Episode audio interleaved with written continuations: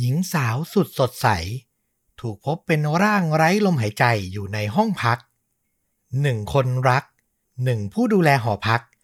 และหนึ่งเพื่อนร่วมสถาบัน ต่างตกเป็นผู้ต้องสงสัย แล้วใครคือคนร้ายตัวจริง มาหาคำตอบไปพร้อมๆกัน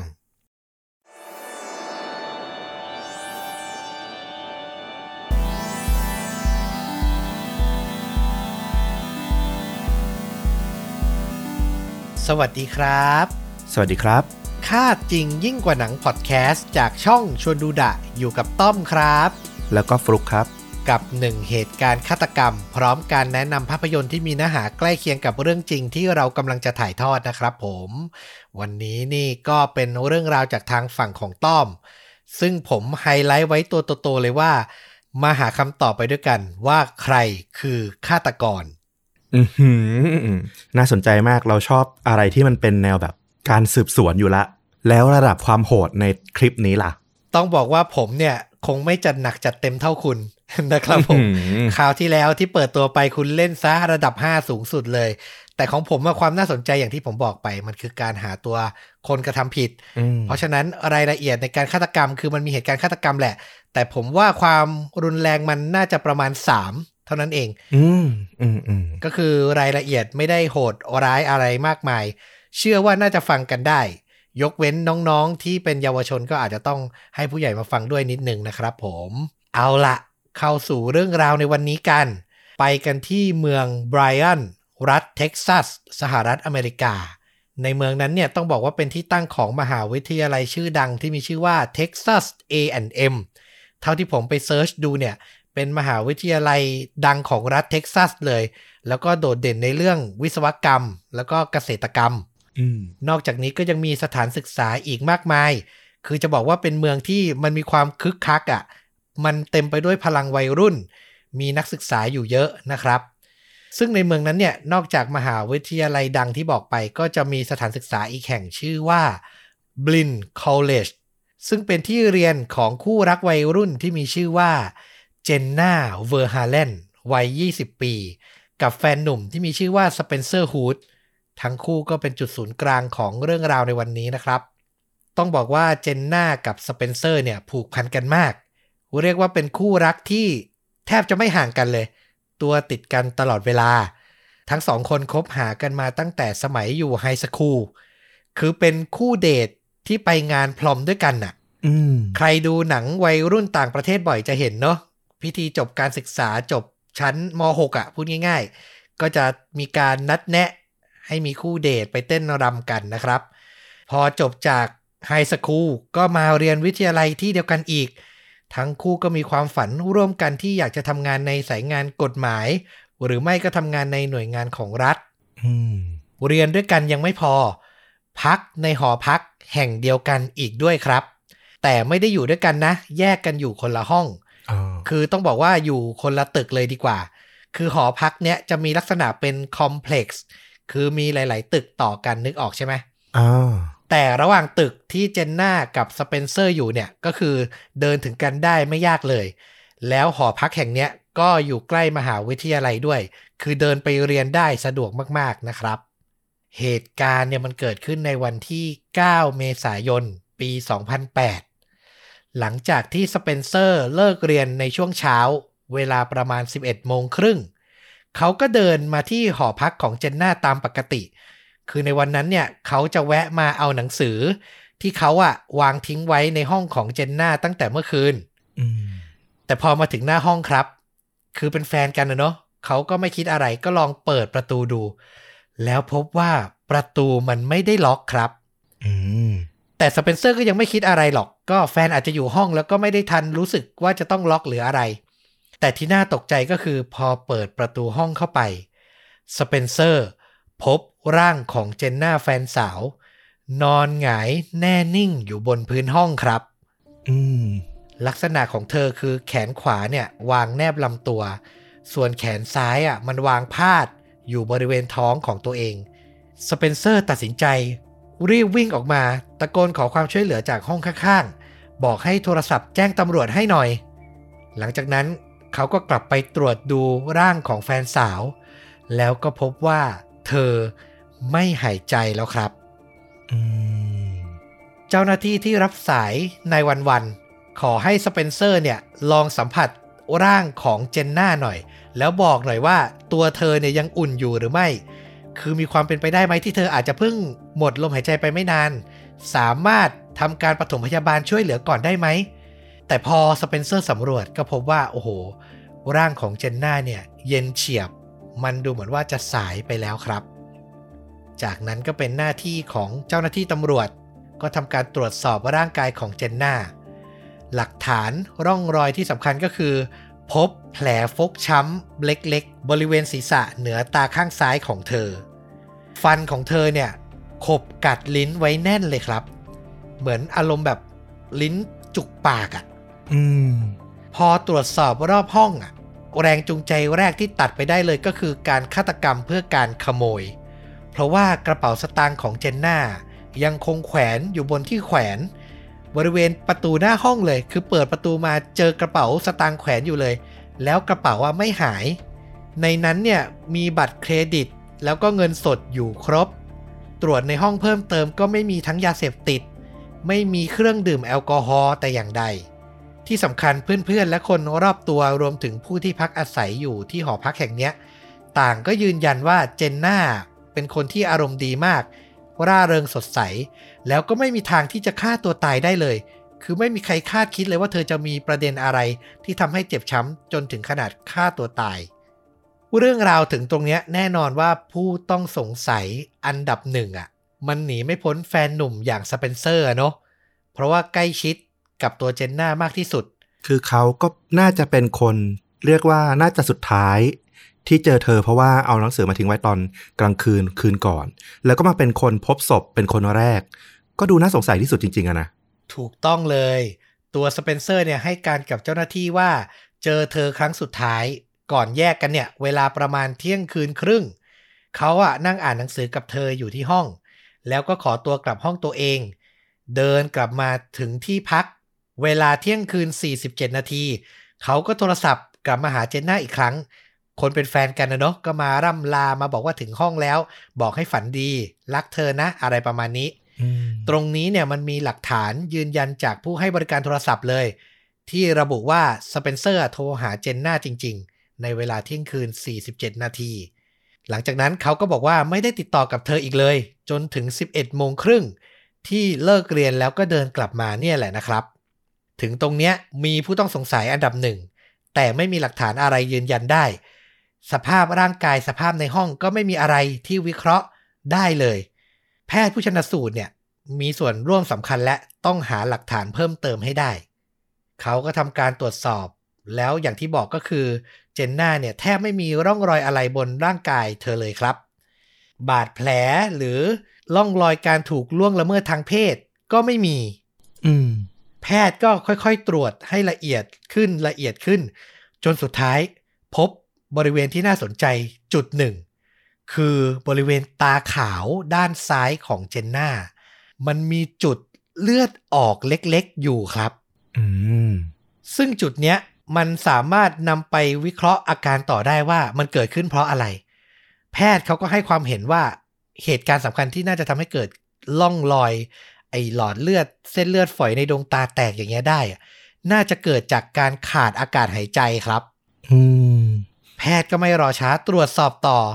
รอบๆร่างกายเธอจนพบว่าบริเวณกล่องเสียงมันมีอาการบอบช้ำมันเหมือนถูกกระแทกอย่างแรงอยู่ คือรอบคอมันไม่มีร่องรอยนะ แต่กล่องเสียงอะมันมีความเสียหาย สุดท้ายแพทย์ก็สรุปออกมาได้ว่าคนร้ายน่าจะใช้วิธีการฆ่าตะกรรมเจนน่าด้วยการบีบคอ จนเธอขาดอากาศหายใจและเสียชีวิต ที่สำคัญเขาไม่ได้ใช้อุปกรณ์ใด ๆเลย ต้องใช้มือเปล่าเท่านั้นครับ ถึงจะทำให้เกิดร่องรอยแบบนี้ได้ คือถ้าใช้เชือกหรือถ้าใช้อะไรที่มันรุนแรงกว่านี้ มันจะเกิดรอยช้ำที่คอถูกไหมแต่อันเนี้ยมันไม่มีเลย เพราะฉะนั้นต้องเป็นการฆาตกรรมบีบคอด้วยมือเปล่าอะ อืม ถูกต้อง เอาล่ะตอนนี้ได้วิธีฆาตกรรมแล้ว สิ่งสำคัญต่อมาที่ต้องหาให้เจอคือ แรงจูงใจของฆาตกรคืออะไรตำรวจก็ไปตรวจสอบชีวิตส่วนตัวของเจนน่าต่อ แล้วก็พบว่าเธอเนี่ยเป็นนักศึกษาที่ขยัน และอุทิศตนเพื่อการเรียนเป็นอย่างมาก แถมนอกเวลาเรียนเนี่ย เธอก็ใช้เวลาว่างในการทำงานพาร์ทไทม์อยู่ที่ร้านอาหารแห่งหนึ่ง ตั้งแต่ช่วงบ่ายจนถึงค่ำของทุกวันเลย ผู้คนรอบตัวทั้งเพื่อนในวิทยาลัย เพื่อนร่วมงาน และครอบครัวต่างก็บอกว่าเธอเป็นหญิงสาวที่ร่าเริงจิตใจดี และไม่เคยมีปัญหาทะเลาะเบาะแหวงกับใครเลยครับ โอ้โห คือ หาจุดเริ่มต้นว่าใครอะมีปัญหากับเธอได้ยากมาก ในคืนเกิดเหตุ 9 เมษายนปี 2008 จากภาพกล้องวงจรปิดในร้านอาหารที่เจนน่าทำงานเนี่ย ก็เห็นเธอเดินไปเดินมาเสิร์ฟอาหารบ้าง เข้าไปในครัวบ้าง คือทุกอย่างมันดูปกติหมดเลย เธอไม่ได้พบเจอหรือพูดคุยกับใครเป็นพิเศษเลยอืมพอเวลาเลิกงานประมาณสามทุ่ม เธอก็ออกจากร้านขับรถกลับหอพัก เพื่อไปเจอแฟนหนุ่มอย่างสเปนเซอร์ แล้วก็ใช้เวลาหลังจากนั้นอ่านหนังสืออยู่ในห้องด้วยกัน จนเที่ยงคืนครึ่งอย่างที่บอกไป คือเล่ามาตั้งแต่จุดเริ่มต้นชีวิตเธอจนถึงจุดเนี้ย มันแทบไม่มีอะไรผิดปกติ ที่จะน่าตรวจสอบเลยครับอืมคือบอกเลยว่าเจ้าหน้าที่อะ ขุดอย่างเดียวไม่พอต้องขุดลึกอะ ลึกลงไปลึกลงไปให้มากกว่านี้ แล้วเขาก็เริ่มเจอเบาะแสที่น่าสนใจครับ คือท่ามกลางความสัมพันธ์ที่มันดูเหมือนแสนดีของเจนน่ากับสเปนเซอร์ที่เราบอกไป ไปงานพร้อมด้วยกันคบกันตั้งแต่มัธยมเข้ามาหาลัย เหมือนจะไม่แยกจากกันอีกแล้วชีวิตนี้ แต่ที่จริงมันมีหลายครั้งครับ ที่ทั้งคู่ทะเลาะกันหนัก จนเกือบจะเลิกรากันไป มีหลายครั้งที่ทั้งคู่ตัดสินใจ ยอมเริ่มต้นออกเดทกับคนอื่น คือกะจะแยกกันแล้ว ลองคบคนอื่นดูบ้างสิว่ามันจะดีกว่าไหมอืมแต่สุดท้ายทั้งคู่ก็รู้สึกว่ามันไม่ work แล้วก็กลับมาคบหากันอีกครั้ง ข้อมูลเนี้ยทำให้เจ้าหน้าที่อะตอนแรกก็เกือบจะไม่สงสัยสเปนเซอร์ แล้ว เพราะเขาก็ให้การแล้วก็ให้ความร่วมมือดี แต่พอมีประเด็นเนี้ยขุดเจอ ก็เลยยังตัดสเปนเซอร์ออกจากฐานะผู้ต้องสงสัยยังไม่ได้ แม้เขาจะยืนยันนั่งยันว่าไม่มีทางฆ่าแฟนสาวตัวเองอย่างแน่นอนอืม คนเดียวไม่พอครับ นอกจากนั้นยังมีข้อมูลผู้ต้องสงสัยรายที่สองที่เจ้าหน้าที่ขุดจนเจอ เขาได้เบาะแสเพิ่มเติมจากกลุ่มนักศึกษากลุ่มหนึ่งที่พักอาศัยอยู่ที่หอพักแห่งนี้นี่แหละ พวกเขาให้การว่าในเวลาประมาณเที่ยงคืนครึ่งถึงตีสองโดยประมาณ ระหว่างนั้นน่ะ นักศึกษากลุ่มนี้เขารวมตัวกันเล่นวอลเลย์บอลชายหาด อยู่บริเวณสนามหญ้าด้านล่างหอพัก คือด้านล่างหอพักมันมีสนามหญ้าแล้วก็มีการนำทรายมาถมอืมเล่นวอลเลย์บอลกัน วัยรุ่นนะเนอะเที่ยงคืนเที่ยงคืนครึ่งบางกลุ่มก็ยังคึก ยังเล่นกีฬากันอยู่ ซึ่งไอ้บริเวณที่เล่นกันเนี้ยมันเป็นสนามหญ้าแล้วก็มีทางเชื่อมระหว่างตึก2ตึก ในเวลานั้นเองครับ นักศึกษากลุ่มนี้เห็นผู้ชายคนหนึ่ง เดินออกมาจากตึกหอพักที่เจนน่าอาศัยอยู่ เดินข้ามกลับมายังอีกตึกหนึ่งอืมที่สำคัญ คือการแต่งตัว พวกเขาเห็นว่าชายคนเนี้ยใส่กางเกงขายาว แต่ไม่สวมเสื้ออืมเดินด้วยหน้าตาไม่สบอารมณ์เหมือนโมโหใครมา นักศึกษากลุ่มนี้บอกว่าชายคนเนี้ยดูแปลกประหลาดและน่ากลัวมาก ตำรวจก็สอบถามรูปร่างลักษณะหน้าตาอย่างละเอียด แล้วก็ตามตัวจนเจอ ผู้ชายคนหนึ่งที่ตรงกับคำให้การของนักศึกษากลุ่มนี้ เขามีชื่อว่าชอนสตีเวนส์อายุ 26 ปี เป็นนักศึกษาในวิทยาลัยแห่งนี้เช่นกันครับ และที่สำคัญเขาพักอาศัยอยู่ตึกตรงข้ามกับเจนน่านี่เองอืมพอสืบสวน พูดคุยกับเพื่อนของชอนสตีเวนก็พบว่าตัวชอนน่ะ เคยมีเรื่องราวทะเลาะเบาะแว้งกับเจนน่าก่อนหน้านี้ แต่มันเป็นครั้งเดียวฟลุก คือ ชอนน่ะยืนอยู่ตรงระเบียงห้องของตัวเองที่อยู่ชั้นหนึ่งนี่แหละ แล้วก็ตะโกนพูดจาหยาบคายกับเจนน่าที่ยืนอยู่ที่ลานจอดรถของอพาร์ตเมนต์ของหอพักอะ่ะ ไม่มีใครให้รายละเอียดชัดเจนได้ว่าทั้งคู่ทะเลาะกันเรื่องอะไร แต่ยืนยันได้แน่ ๆ ว่าทั้งคู่อะมีการทะเลาะตะโกนด่าทอกันอืมนี่แหละ จุดเนี้ยตำรวจเลยสงสัยและตัดสินใจนำตัวชอนเข้ามาสอบปากคำ ซึ่งระหว่างการพูดคุยเนี่ยเขามีอาการหวาดวิตก แล้วก็ตัวสั่นอย่างเห็นได้ชัด แต่ก็ยังคงยืนยันว่าตัวเองบริสุทธิ์ แถมยังยืนยันอีกนะว่าเขาอะไม่ได้เป็นชายที่ถอดเสื้อแล้วก็เดินอยู่ในคืนที่เกิดเหตุ อย่างที่นักศึกษากลุ่มนั้นกล่าวอ้าง คือเขาบอกว่าเขาไม่ใช่คนนั้น แต่พอเจ้าหน้าที่ถามรายละเอียดลงไปว่า แล้วคืนนั้นน่ะคุณทำอะไรอยู่ที่ไหน ชอนกลับบอกว่า ผมจำไม่ได้ครับ คืนนั้นผมเมามากโอ้โห เราจะรู้ได้ยังไงว่า ตัวเองไม่ใช่คนที่ถอดเสื้อเดิน กล้าพูดได้ยังไง ถ้าจำไม่ได้ โอ้โหๆน่าสงสัยมากๆ ถือเป็นผู้ต้องสงสัยที่สำคัญไม่แพ้กันรายที่สองอืมยังไม่หมดแค่นี้ครับ ยังมีผู้ต้องสงสัยรายที่3เพิ่มขึ้นมาอีก เจ้าหน้าที่อะ ตรวจสอบประวัติเจนน่าแล้วก็ได้รู้เรื่องราวจากครอบครัวเธอว่าเมื่อประมาณ 2 เดือนก่อนที่เธอจะเสียชีวิต เจนน่าเล่าให้ครอบครัวเธอฟังว่ามันมีคืนหนึ่งที่เธออาบน้ำเสร็จ อยู่ในหอพักเนี่ยแหละนะ เธอก็นุ่งผ้าขนหนูแล้วก็เปิดประตูห้องน้ำเดินออกมา ก่อนจะพบชายปริศนาคนหนึ่ง ยืนอยู่ในห้องรับแขกครับ เฮ้ย คือเปิดประตูมาแล้วเจอเลยตกใจมาก เขาพูดกับเธอว่า เขาอะเป็นช่างซ่อมบำรุงอาคาร เข้ามาจะซ่อมห้องให้ แล้วเขาอะไม่ได้ยินเสียงน้ำไหลก็เลยคิดว่าไม่มีใครอยู่อือหือเจนน่าวินาทีนั้นตกใจกลัวมาก ที่สำคัญคือเธออะไม่ได้เรียกช่างคนไหนเข้ามาให้ซ่อมอะไรเลย ก็เลยแบบขอให้เขาอะออกไปทันที ถึงจะเป็นหอพักแต่ปกติ ช่างซ่อมบำรุงเขาเข้าไปในห้องของใครก็ได้แบบนี้เลยเหรอเอ้ยดูแปลกมากอะ่ะที่สุดอะ จากนั้นด้วยความโมโห เธอก็โทร รายงานผู้ดูแลหอพักเลยว่า จัดการเรื่องนี้ให้หน่อย เจ้าหน้าที่ที่ไหนไม่รู้อยู่ดีๆ มาอยู่ในห้องได้ยังไง แล้วจากนั้นเจนน่าก็ไปเล่าให้ครอบครัวฟัง ว่าคืนนั้นเนี่ยมันน่ากลัวมากๆ เจ้าหน้าที่ก็ตามสืบ จนรู้ว่าชายคนนี้มีชื่อว่าเจเรมีรอสโซอายุ 29 ปี ชีวิตส่วนตัวค่อนข้างยุ่งเหยิงคือเพิ่งหย่าขาดกับภรรยา แล้วก็มีลูกติดที่ต้องดูแลอีกสองคน แต่ก็ต้องให้ความเป็นธรรมว่าเขาอะไม่เคยมีประวัติการใช้ความรุนแรง การกระทำผิดหรือการก่ออาชญากรรมมาก่อนนะอืมคือใสสะอาดมาก ไม่ได้เป็นโจรหรือเป็นอะไรมาก่อนหน้านี้ แต่จุดหนึ่งที่นักสืบคดีเนี้ยสงสัยมากๆ คือ ที่เจเรมี่บอกกับเจนน่าว่า ขอโทษ ผมเข้ามาแล้วผมก็ไม่ได้ยินเสียงน้ำไหลเนี่ย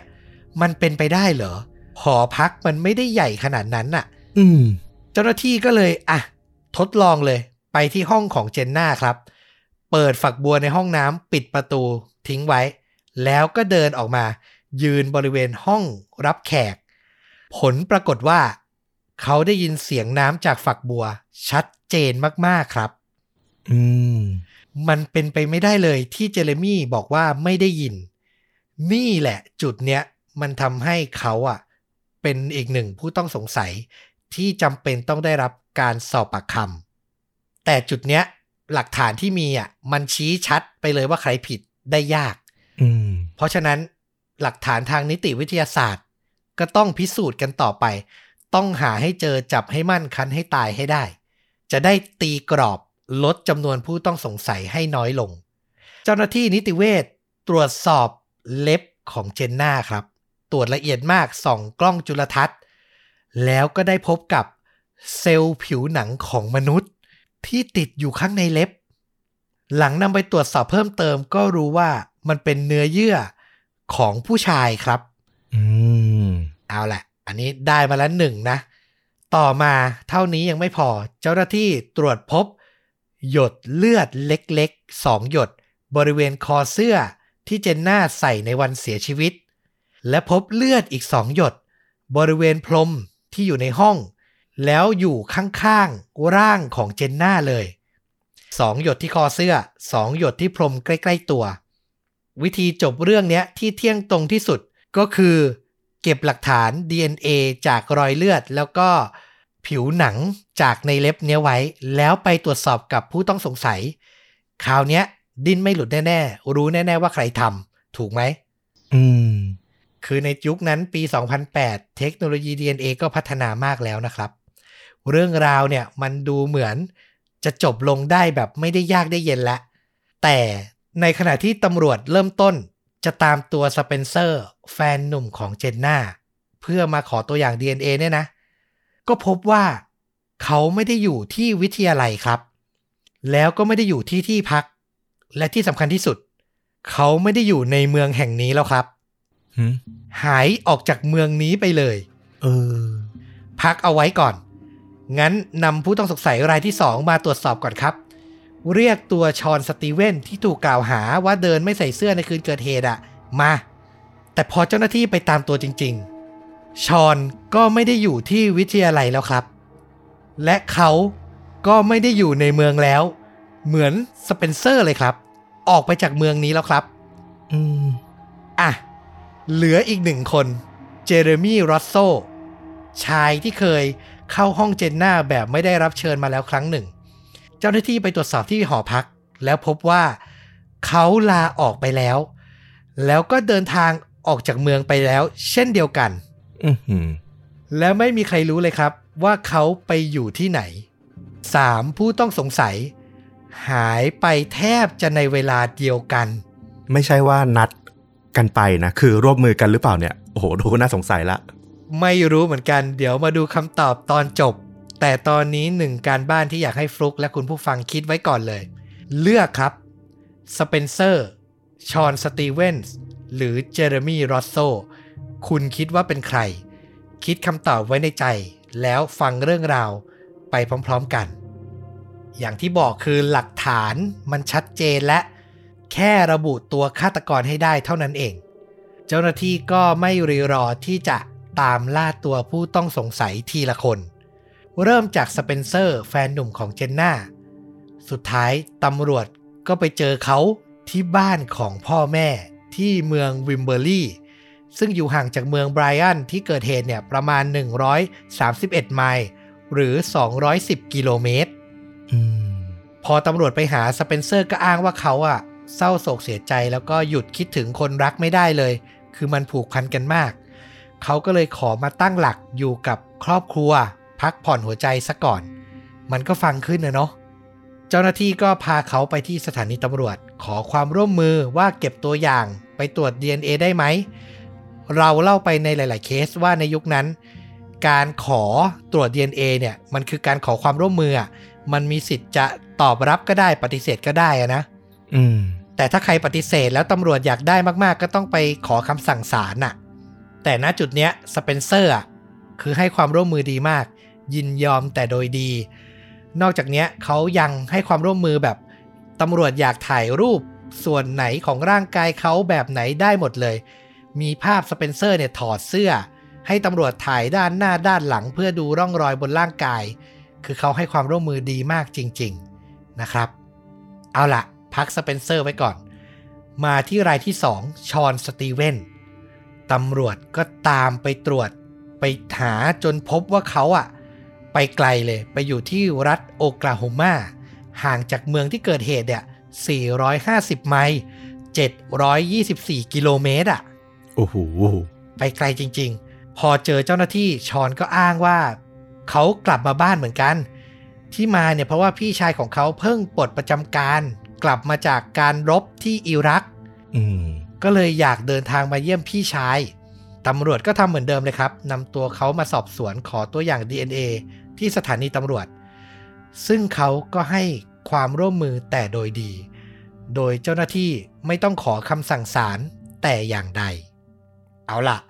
ผ่านไปสองราย เหลือรายสุดท้าย รายนี้ตามยากสุดเลย เจเรมี่รอสโซอดีตช่างประจำอพาร์ตเมนต์ ต้องบอกว่าตำรวจใช้เวลาตามตัวนานหลายเดือนเลยครับ ก่อนจะได้รับความช่วยเหลือจากอดีตภรรยาที่เพิ่งเลิกรากันไปนี่แหละของเขาอะ่ะ จนรู้ที่อยู่ แล้วตามตัวเจเรมี่มาสอบปากคำได้ในวันที่ 1 ตุลาคม ปี 2008 หลายเดือนมากอย่างที่เราบอกเหตุการณ์เริ่มต้นเดือนเมษายน เบื้องต้นเขาก็ให้การปฏิเสธ และยืนยันความบริสุทธิ์เหมือนผู้ต้องสงสัยทุกรายที่ผ่านมา เจ้าหน้าที่บอกว่าเขาอะดูแบบไม่มีพิรุษเลย ไม่มีประวัติอาทยากร แล้วก็ไม่ได้มีอาการตื่นกลัววิตกตกใจแต่อย่างใดที่ถูกตำรวจนำมาสอบปากคำแถมยังยอมให้ความร่วมมือ ให้เจ้าหน้าที่เก็บตัวอย่างน้ำลาย เพื่อไปตรวจ DNA ผู้ต้องสงสัยทั้ง 3 คน ไม่มีใครปฏิเสธเลยนะครับ ยินยอมหมดเลยอืมเจ้าหน้าที่อยากจะถ่ายรูปร่างกายถ่ายรูปรอยสักบนตัวเขา เขาก็ยอมเก็บเป็นหลักฐานได้ทั้งหมด คือถึงตรงเนี้ยพูดคุยกับทั้ง 3 คนแล้ว ได้หลักฐานจากทั้ง 3 คนแล้ว เจ้าหน้าที่อะเริ่มคิดแล้วนะว่า หรือครั้งเนี้ยเขาจะคว้าน้ำเหลว คือมันจะเป็นไปได้ไหมที่ มันไม่ใช่หนึ่งในสามคนนี้เลย แต่มันเป็นคนอื่นน่ะ เพราะทุกคนให้ความร่วมมือดีทุกคนเลย อืมคือที่ฟังมาตั้งแต่แรกเราก็มีวูบหนึ่งในใจเหมือนกันนะว่า เออ มันดูมีแรงจูงใจที่มันเกี่ยวข้องกับตัวเออของเหยื่อ เนี่ย เจนน่าเนี่ย มันค่อนข้างน้อยค่อนข้างยากมากเลย เป็นไปได้ไหมที่มันจะเป็นฆาตกรแบบสุ่มก็คือ มันแค่บังเอิญอะเป็นเจนน่าที่แบบโดนสุ่มเลือกห้องอาจจะด้วยที่ว่าห้องเธอเข้าง่าย หรือล็อกมีปัญหาอะไรอย่างเงี้ยก็ไม่รู้เหมือนกันนะเนาะอาจจะเป็นคนอื่นไปเลยอะไรเงี้ยอืม น่าสนใจน่าสนใจเป็นการวิเคราะห์ที่น่าสนใจ เดี๋ยวลองมาหาคำตอบพร้อม ๆ กัน อย่างที่บอกไปว่าถึงจุดนั้นเจ้าหน้าที่เกือบจะแบบคิดว่าจะคว้าน้ำเหลวแล้วอะจนกระทั่งเขาได้ขุดลึกในเรื่องราวชีวิตของเจเรมี่รอสโซผู้ต้องสงสัยรายที่3เนี่ยลึกลงไปอีก จากการพูดคุยกับอดีตภรรยาครับ แล้วเธอคนเนี้ยก็ให้การว่า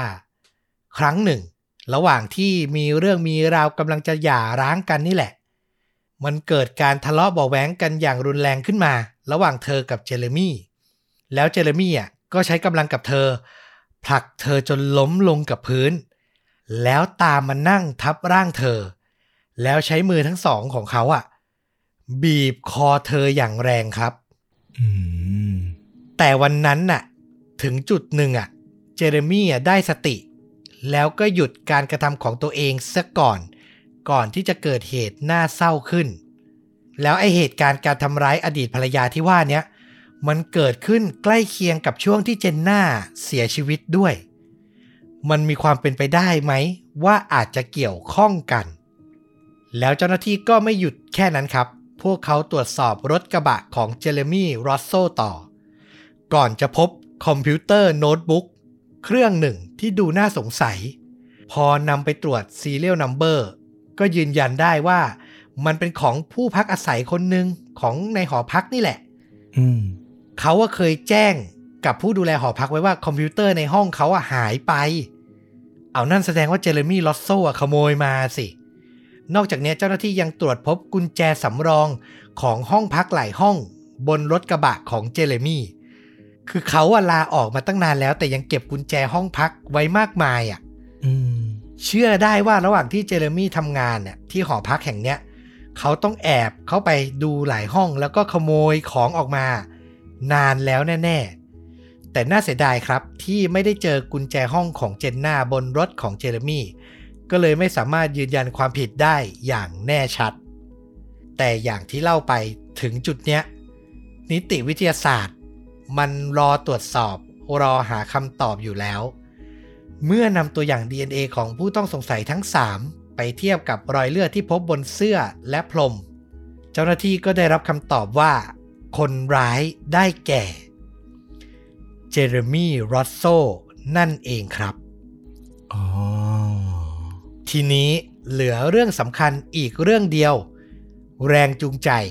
เขาทำทั้งหมดนี้ไปทำไม ต้องบอกว่าจนถึงทุกวันนี้เจเรมี่ก็ไม่เคยให้เหตุผลชัดเจนในสิ่งที่เขากระทำลงไปเลย มีแต่ข้อสันนิษฐานของเจ้าหน้าที่ตำรวจเท่านั้น ผมขออนุญาตสรุปเหตุการณ์ในคืนเกิดเหตุอีกที คาดกันว่าในคืนนั้นเจเรมี่ใช้กุญแจสำรองที่เขามี เปิดประตูเข้าไปแอบอยู่ในห้องของเจนน่าก่อนที่เธอจะกลับมา แต่พอถึงเวลาเธอกลับมาจริง ๆ มันกลับผิดแผนที่เขาตั้งใจไว้เพราะว่าแฟนหนุ่มอย่างสเปนเซอร์อะกลับเข้าห้องมาด้วย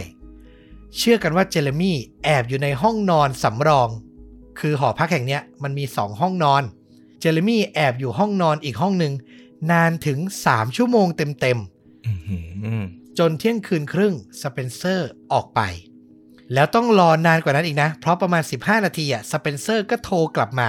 เจนน่ารับสายแล้วก็พูดคุยบอกฝันดีกัน หลังจากนั้น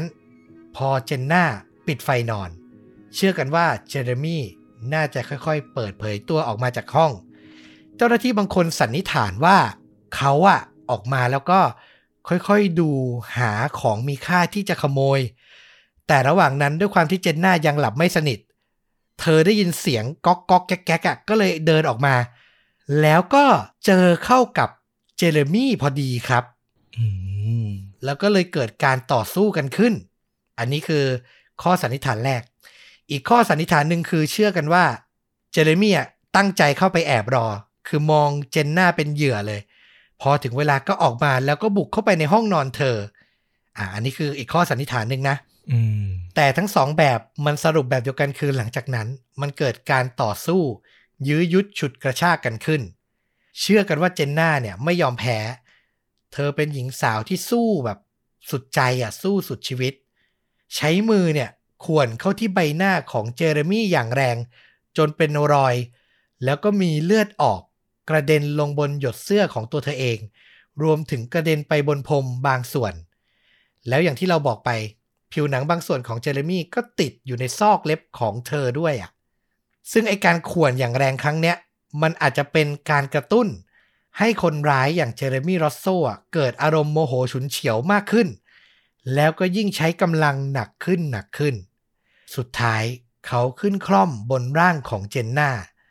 และเริ่มบีบคอเธอ จนเธอขาดอากาศหายใจ เสียชีวิตในที่สุดครับอืมคือมันเป็นเหตุการณ์ที่น่าเศร้ามาก แต่เจ้าหน้าที่ตำรวจก็ยกย่องตัวเจนน่านะว่าเธอเป็นหญิงสาวที่สู้จริง ๆ แล้วเธอใช้วินาทีสุดท้ายของชีวิต สู้อะควร จนเจ้าหน้าที่อะตรวจสอบพบร่องรอย แล้วก็สืบสวนไปเจอฆาตกรได้ในที่สุด คือในคืนนั้นถ้าเจนน่าไม่ได้สู้ขนาดนั้นน่ะ เจ้าหน้าที่อาจจะไม่ได้มีหลักฐานอะไร ระบุตัวคนร้ายได้เลยก็เป็นได้นะ บทสรุปสุดท้ายของสาเหตุและแรงจูงใจ คาดกันว่าในวินาทีนั้นน่ะ ตอนแรกเจเรมี่อะอาจจะแค่อยากทำร้ายให้เจนน่าแน่นิ่งไป หรือหยุดต่อสู้กับเขาก็เป็นได้เนาะ แต่พอคิดไปคิดไป เจนน่าเห็นหน้าเขาแล้ว สามารถบอกได้ว่าใครคือผู้กระทำผิดที่ทำร้ายเธอ แถมอีกเหตุผลหนึ่งที่เจ้าหน้าที่เชื่อกันคือ เจนน่ากับอดีตภรรยาของเจเรมี่อะทั้งคู่มีลักษณะคล้ายคลึงกันมากฟลุกอืมคือทรงผมใกล้เคียงกันสีผมหน้าตาต้องบอกว่าใกล้เคียงกันมากจริง ๆ แล้วในเสี้ยววินาทีหนึ่ง ที่ตัวเจเรมี่คล่อมอยู่บนร่างของเจนน่า เขาอาจจะนำเอาอารมณ์โมโหที่มันอยู่ส่วนลึกในจิตใจอะความโกรธทั้งหมดที่เขามีต่อภรรยา มาระบายลงที่เจนน่าก็เป็นไปได้ นึกออกใช่ไหมอืมมันคือเสี้ยววินาทีอะที่อื้อหือมันนึกถึงเหตุการณ์ในชีวิตที่ผ่านมาที่ชีวิตคู่พังลงไป มีการทะเลาะเบาะแว้งกันอะเออ แล้วสุดท้ายเขาก็เลยกระทำเกินกว่าเหตุ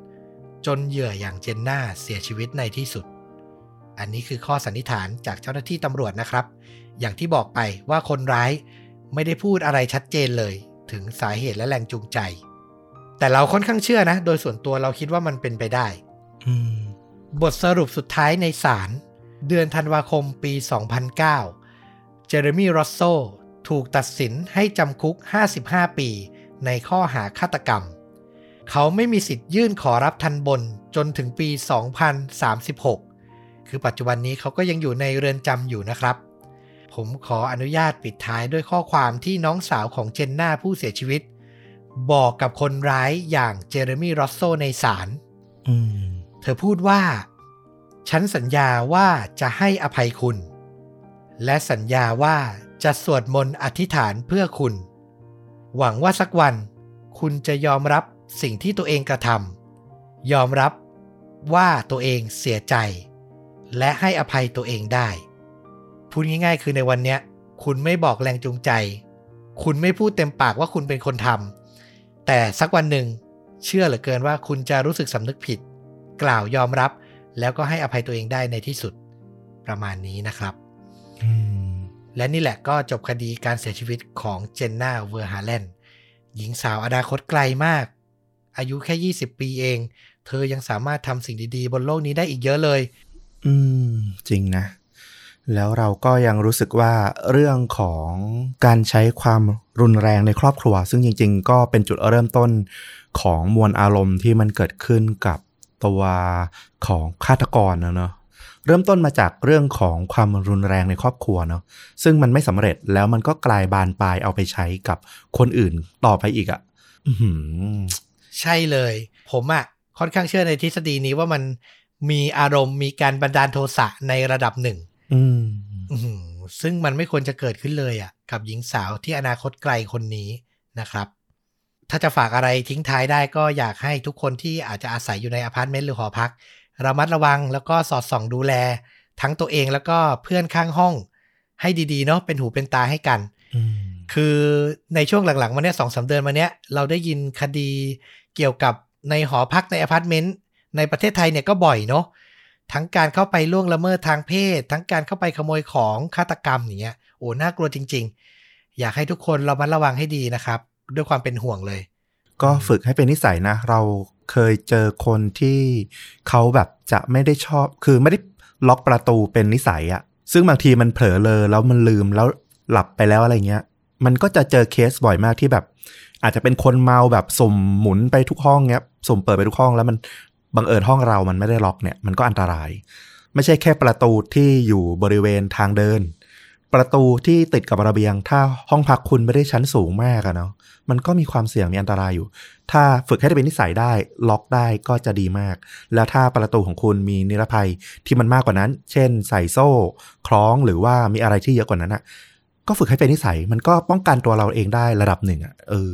อืม ถูกต้องเลยนะครับสำหรับภาพยนตร์ที่อยากจะแนะนำในวันนี้ ผมขอจับประเด็นส่วนหนึ่ง จุดที่น่าสนใจก็คือ ค้นหาว่าใครเนาะที่เป็นคนก่อเหตุเนาะมีผู้ต้องสงสัยเป็นผู้ชายมากมาย3คนน่ะอืมไปค้นหาภาพยนตร์จนเจอเรื่องหนึ่ง ฟลุกน่าจะเคยได้ยินอยู่บ้าง ออกฉายในปี 2014 จุดน่าสนใจในภาพยนตร์มันเหมือนในเรื่องราวนี้เลยคือ ค้นหาว่าใครเป็นคนก่อเหตุครับ เป็นหนังหักมุมอีกเรื่องหนึ่งนั่นแหละนะครับ ภาพยนตร์เรื่องนี้มีชื่อว่า The Loft ห้องเร้นรักอืมฟลุกพอจำได้ไหม เรื่องย่อก็คือ มีกลุ่มเพื่อนผู้ชาย 5 คน พากันลงทุนซื้อห้องเพนท์เฮาส์ในคอนโดหรูเลยอืมอืมแล้วก็แจกกุญแจกันไว้ พูดง่าย ๆ คือ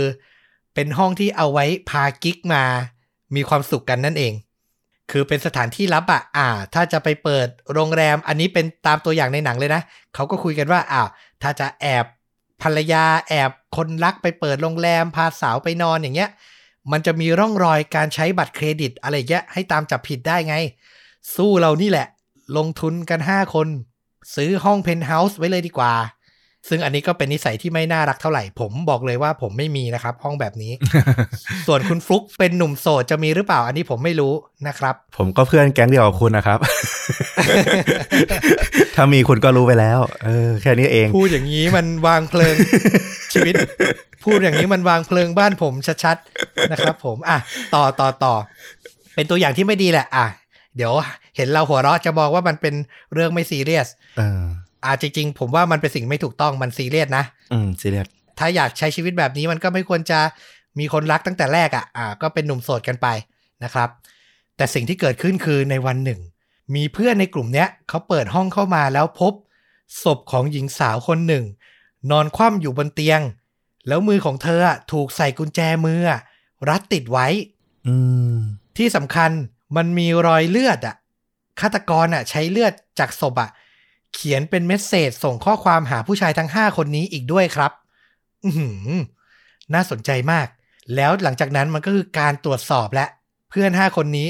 จะแจ้งตำรวจก็ไม่ได้นึกออกไหม มันคือความลับอะ อืมอืมมันคือห้องลับอะ กลัวความผิดตัวเองถูกเปิดเผย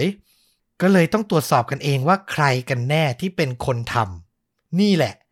เป็นหนึ่งในห้าคนเจ้าของห้อง หรือมีมือที่สามที่เป็นผู้ก่อเหตุ ต้องไปหากันเองในภาพยนตร์เรื่องนี้ครับ น่าสนใจมากอืมนักแสดงนำเนี่ยก็อาจจะไม่ได้แบบโอ้โห โด่งดังทะลุจักรวาลขนาดนั้น แต่ก็น่าคุ้นๆทุกคนเลย คนหนึ่งก็มีชื่อว่าคุณคาร์ลเออร์บันคนนี้ก็เคยเล่นทั้ง Lord of the Ring ทั้งหลาย ๆ เรื่องเห็นหน้าเขาจะคุ้นมากๆ มีคุณเจมส์มาสเดนคนนี้ถ้าคุ้นๆสุดในผลงานหลังๆ ก็เรื่อง Sonic the Hedgehog อะ ที่เล่นกับจิมแคร์รี่อืมอ่าเขาก็เป็นพระเอกนะครับ อีกคนนึงคุณเวนท์เวิร์ธมิลเลอร์คนนี้นี่ผมชอบมากพระเอกซีรีส์ในตำนานเรื่อง Prison Break เนี่ยแค่ 3 คนนี้ก็น่าสนใจแล้วเนาะนี่ก็เป็น 3 คนที่เป็นเจ้าของห้องเพนท์เฮาส์ในเรื่องนี้แหละ ฟลุกเคยได้ชมไหม เราเคยชมแต่เราสารภาพว่าเราลืมไปแล้วว่าเออมันเฉลยยังไงมันจบยังไงเออแต่ว่าต้องบอกว่าเรื่องนี้มันก็เป็นหนังแบบรีเมคนะเออมันเป็นหนังประเทศ ยุโรปไม่แน่ใจประเทศอะไรอะก่อน แล้วก็ตัวผู้กำกับเขาน่าจะแบบโกอินเตอร์มาฮอลลีวูดแล้วก็เลยเอาเรื่องดังของเขามารีเมคทำอีกทีหนึ่ง ซึ่งไอ้เรื่องนี้ตอนที่ออกมาจำได้ว่ามีกระแสพูดถึงเยอะเหมือนกันนะ เรื่องนี้นะ The Loft เนี่ย ใช่ใช่เลยนะครับ น่าสนใจมาก ใครสนใจก็ลองไปชมตัวอย่างภาพยนตร์กันก่อน ปักไว้แล้วที่คอมเมนต์ปักหมุดใต้คลิปใน YouTube เหมือนเดิมนะครับผมภาพยนตร์เต็มผมไปเช็คดูหาไม่ยาก Mono Max มีแน่นอน และเชื่อว่าในช่องโมโนก็น่าจะฉายเป็นพักๆด้วย เอาล่ะก็ครบถ้วนเนาะทั้งเรื่องราวเหตุการณ์ฆาตกรรมจริง และการแนะนำภาพยนตร์นะครับ ใครชื่นชอบเรื่องราวแบบนี้ก็ติดตามต้อมกับฟุกได้ทุกช่องทางเหมือนเดิม YouTube Facebook b l o g d i t Spotify Apple Podcast และ Twitter ใครตามใน YouTube ผมรบกวนนิดนึงกด Subscribe กดกระดิ่งให้ด้วยนะครับผมเดินหน้าเข้าสู่ 70,000 ซับไปด้วยกันเนาะตอนนี้ก็ไปเรื่อยๆ เหนื่อยก็พัก ไม่เร่งรีบแต่ถึงเร็วก็ดีเหมือนกัน เออเราก็ลุ้นอยู่นะครับผม